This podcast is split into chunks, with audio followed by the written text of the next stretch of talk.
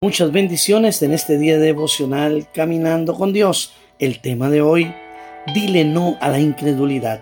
Hebreos 3:12. Mirad, hermanos, que no haya en ninguno de vosotros corazón malo de incredulidad para apartarse del Dios vivo. La incredulidad es el pecado que sirve como puerta al reino de las tinieblas.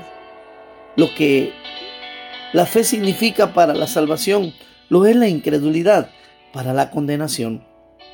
La incredulidad es a la fe lo que las tinieblas son a la luz.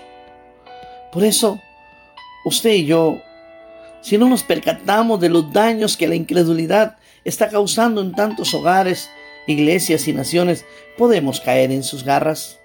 La incredulidad debilita el poder de los obreros cristianos, impide la obra de Cristo en la vida de las personas. El apóstol San Marcos 5.6 dijo, Cristo no pudo hacer tantos milagros en ese lugar por causa de la incredulidad de la gente. La incredulidad impide que los hombres enfrenten, entren al reino de Dios.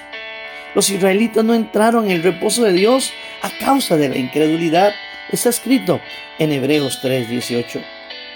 Nosotros tenemos que vivir una vida de fe. Nos tocó vivir en este tiempo maravilloso de la gracia.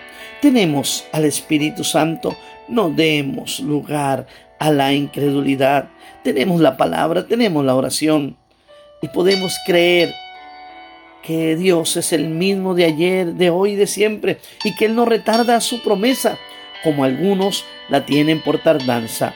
Padre bueno, en el nombre de Jesús. En este día yo vengo delante de ti, Señor, cancelando toda incredulidad en mi vida. Yo creo, yo creo en Jesucristo para vida eterna.